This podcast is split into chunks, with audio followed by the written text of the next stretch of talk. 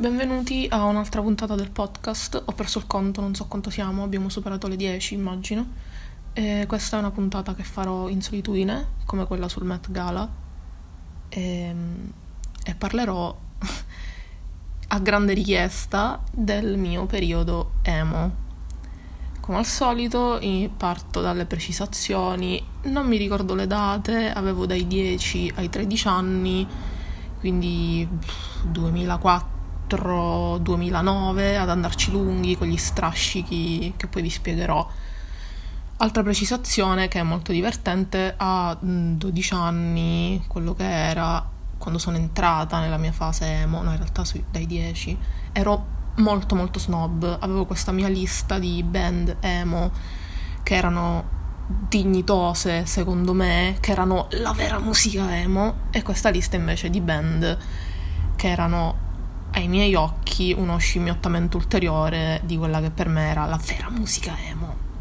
Il che è divertentissimo perché ovviamente io dell'emo ho percepito soltanto la parte più pop, la parte che arrivava ad MTV mi rendo conto che l'emo, lo, scre- lo screamot, quella roba lì è un genere di musica, non so, serio, di nicchia, subculturale. Quello che ho percepito io a 12 anni sui, giornali- sui giornaletti e su MTV era chiaramente già un, un ulteriore passaggio Comunque adesso, riguardando indietro, in realtà amo tutto quello che l'emo televisivo e pop ha portato nella mia vita, darei la vita per tutti i membri dei Dari, che tra l'altro si sono sciolti questi bastardi e hanno fatto l'ultimo concerto una delle sere di Sanremo.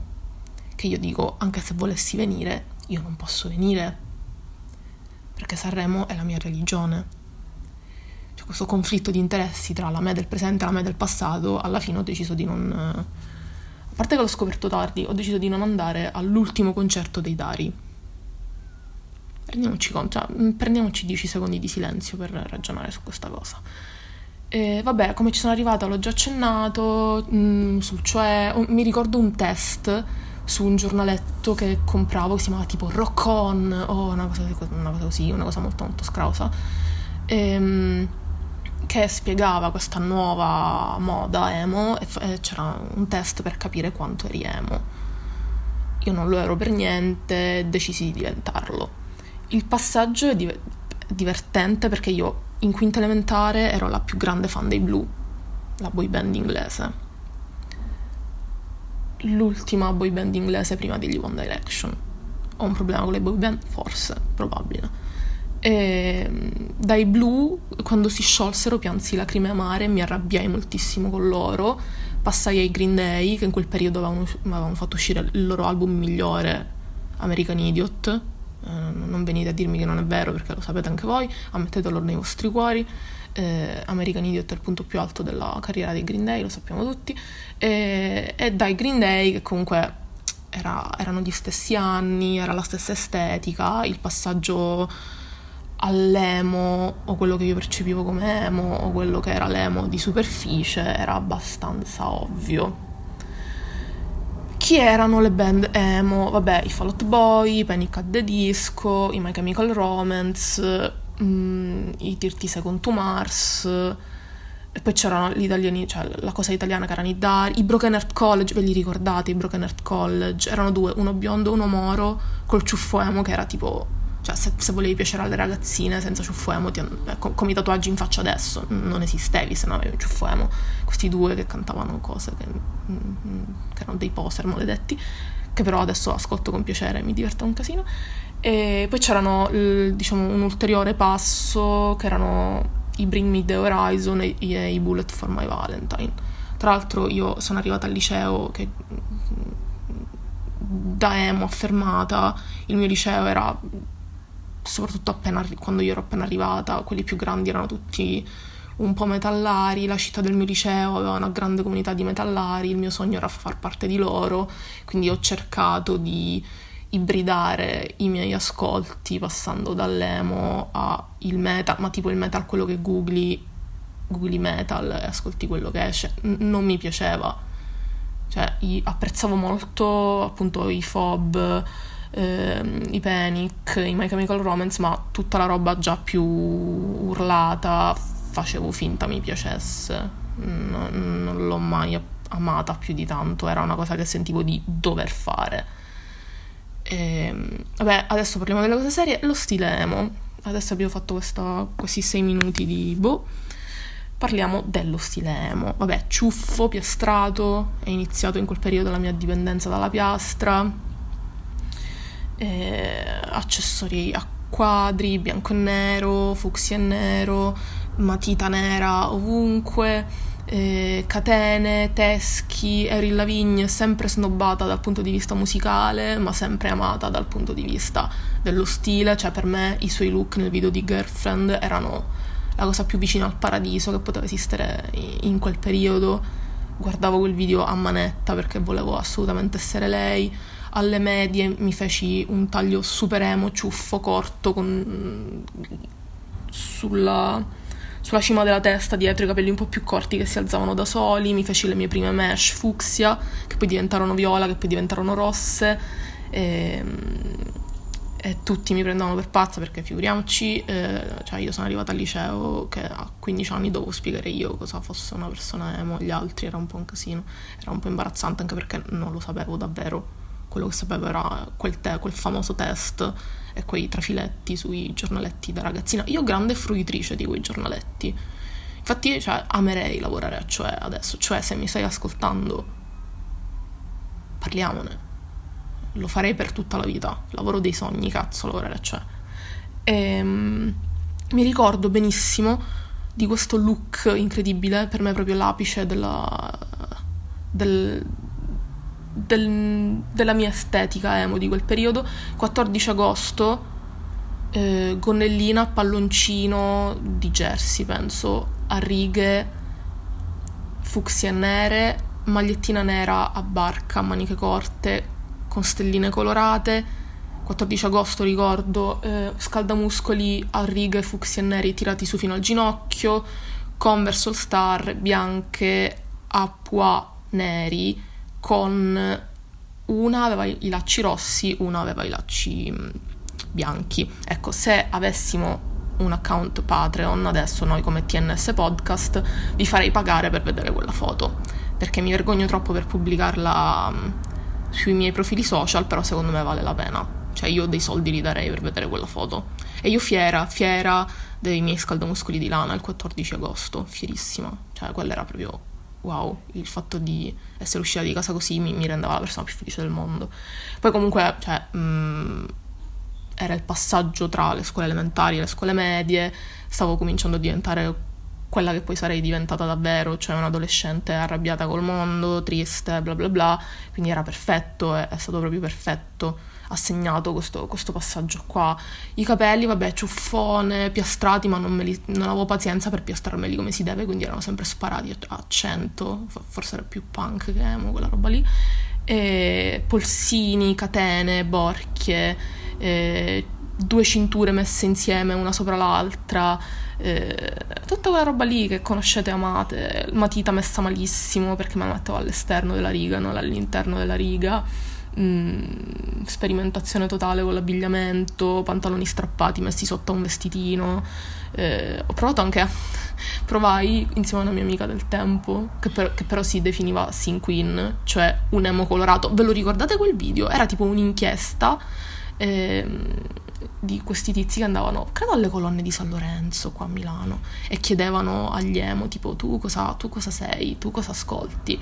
E c'era questo qua che diceva che era brutal, dai ve lo dovete dire, cioè, io quel video lì l'ho preso come una documentazione, cioè io ero lì che prendevo appunti, avevo il cellulare pieno di immagini emo prese da DeviantArt ed ero lì, il mio Nokia, il mio flip phone Nokia rosa ed ero lì che prende, cioè io vedevo questa gente dire sì, io sono una sin queen, che vuol dire un'emo colorata, e, e, e prendevo appunto, cioè per me quello era un, un cazzo di documentario. E, ehm, quindi con questa mia amica che si definiva una sin queen, eh, provai anche a, a cotonarmi i capelli Mm, un, a parte quella foto lì di cui vi ho parlato prima, ho intere cartelle di foto di me, la mia amica con i capelli davanti agli occhi e il cappuccio che facciamo finta di spararci alle tempie, che ci acquattiamo negli angolini delle villette a fare le facce tristi, eh, veramente del materiale incredibile. Quando scriverò un libro sulla mia vita o aprirà un museo in mio onore, quella sarà una parte sostanziale. Una parte sostanziale, ne, ne sono... Non, non ne, allora, fino a poco tempo fa me ne vergognavo, adesso no perché è talmente divertente. Eh, era semplicemente un modo per esprimermi, è la stessa cosa che faccio adesso, ma senza legarmi a, a niente perché ho 35 anni per gamba però mm, non ho nessun tipo di vergogna per, per quel tipo di roba lì, anzi.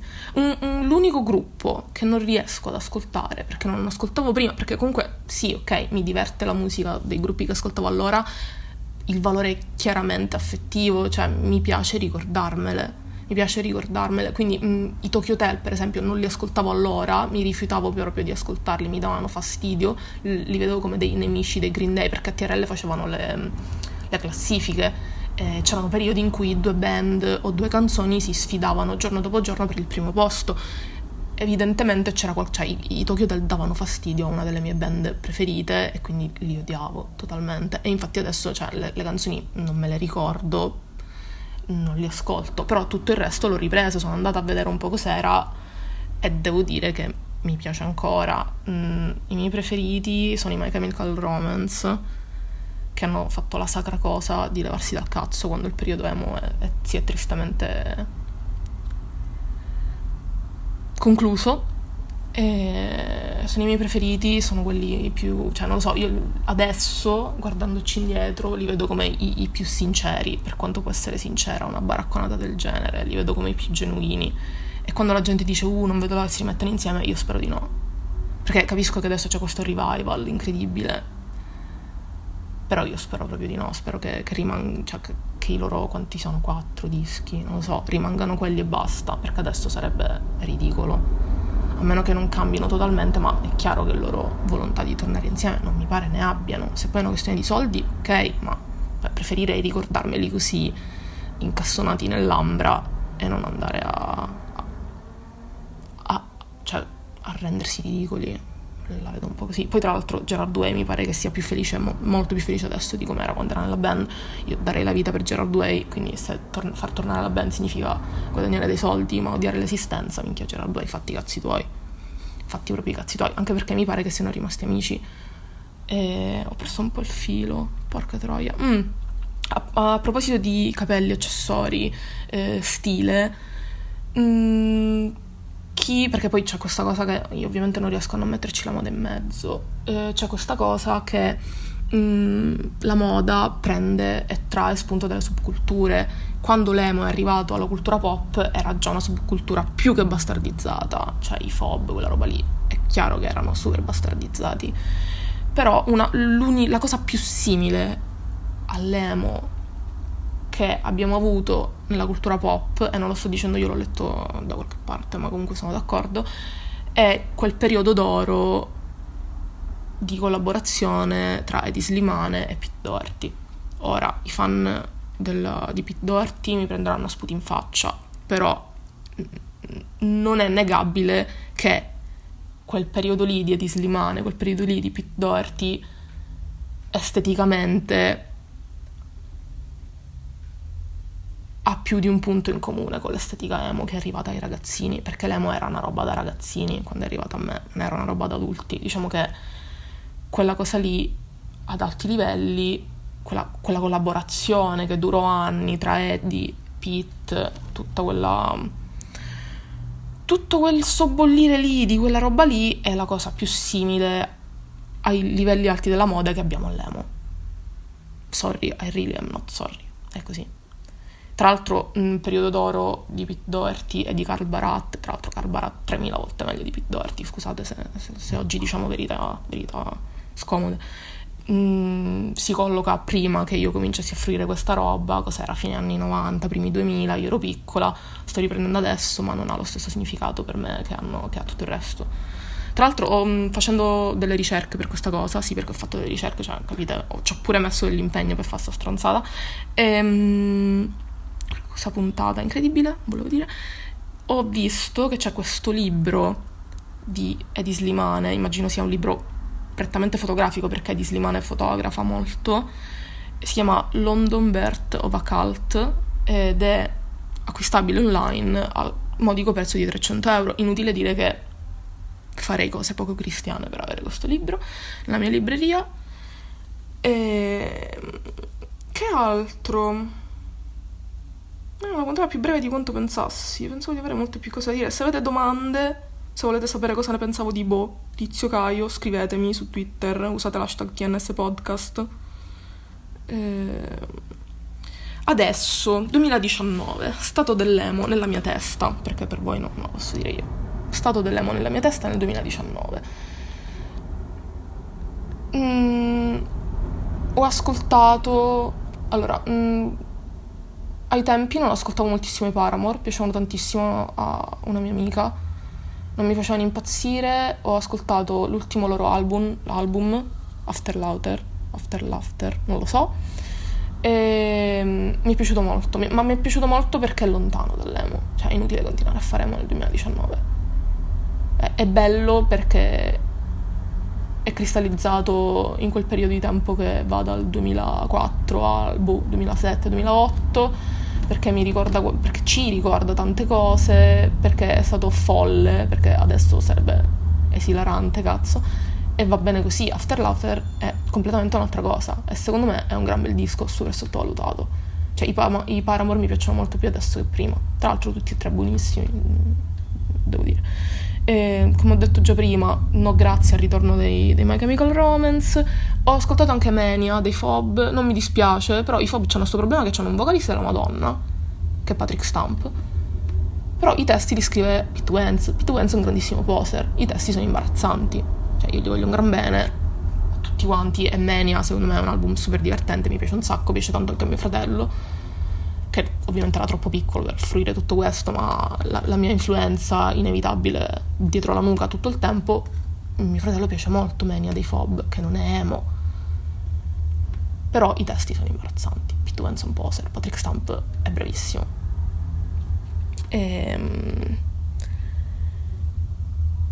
E basta, vabbè, manco ve lo dico che avevo la cameretta piena di poster, avevo un poster a figura intera di Jared Leto, avevo un poster dei Green Day su cui scrivevo tutti i miei, su fondo bianco, una foto posata di loro con gli strumenti su fondo bianco e ci scrivevo tutti i miei segreti tutte le mie rimostranze contro la mia vita e poi ho dovuto scancellinare a bestia perché i miei lo leggevano.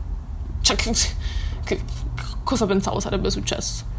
Ehm mi piaceva molto, a livello proprio di estetica emo, mi piace molto From Yesterday dei 30 Second to Mars. E, mi piace molto Cercasi a, a Amore dei Dari. C'era Dario Dari col, con lo smalto verde acido. Eh, Cadio, minchia dare la vita per Cadio. Cadio col trucco rosa e il ciuffo. Eh, vabbè, i My Chemical Romance, cioè, cioè, per questo dico che sono i più tra mille virgolette veri perché ci hanno costruito, cioè ogni album aveva una sua estetica, tra l'altro ho scoperto da poco perché io poi quella roba lì l'ho abbandonata, sono passata all'indie, tu dici wow, gran, grande, grande, evoluzione della, della, specie, di male in peggio.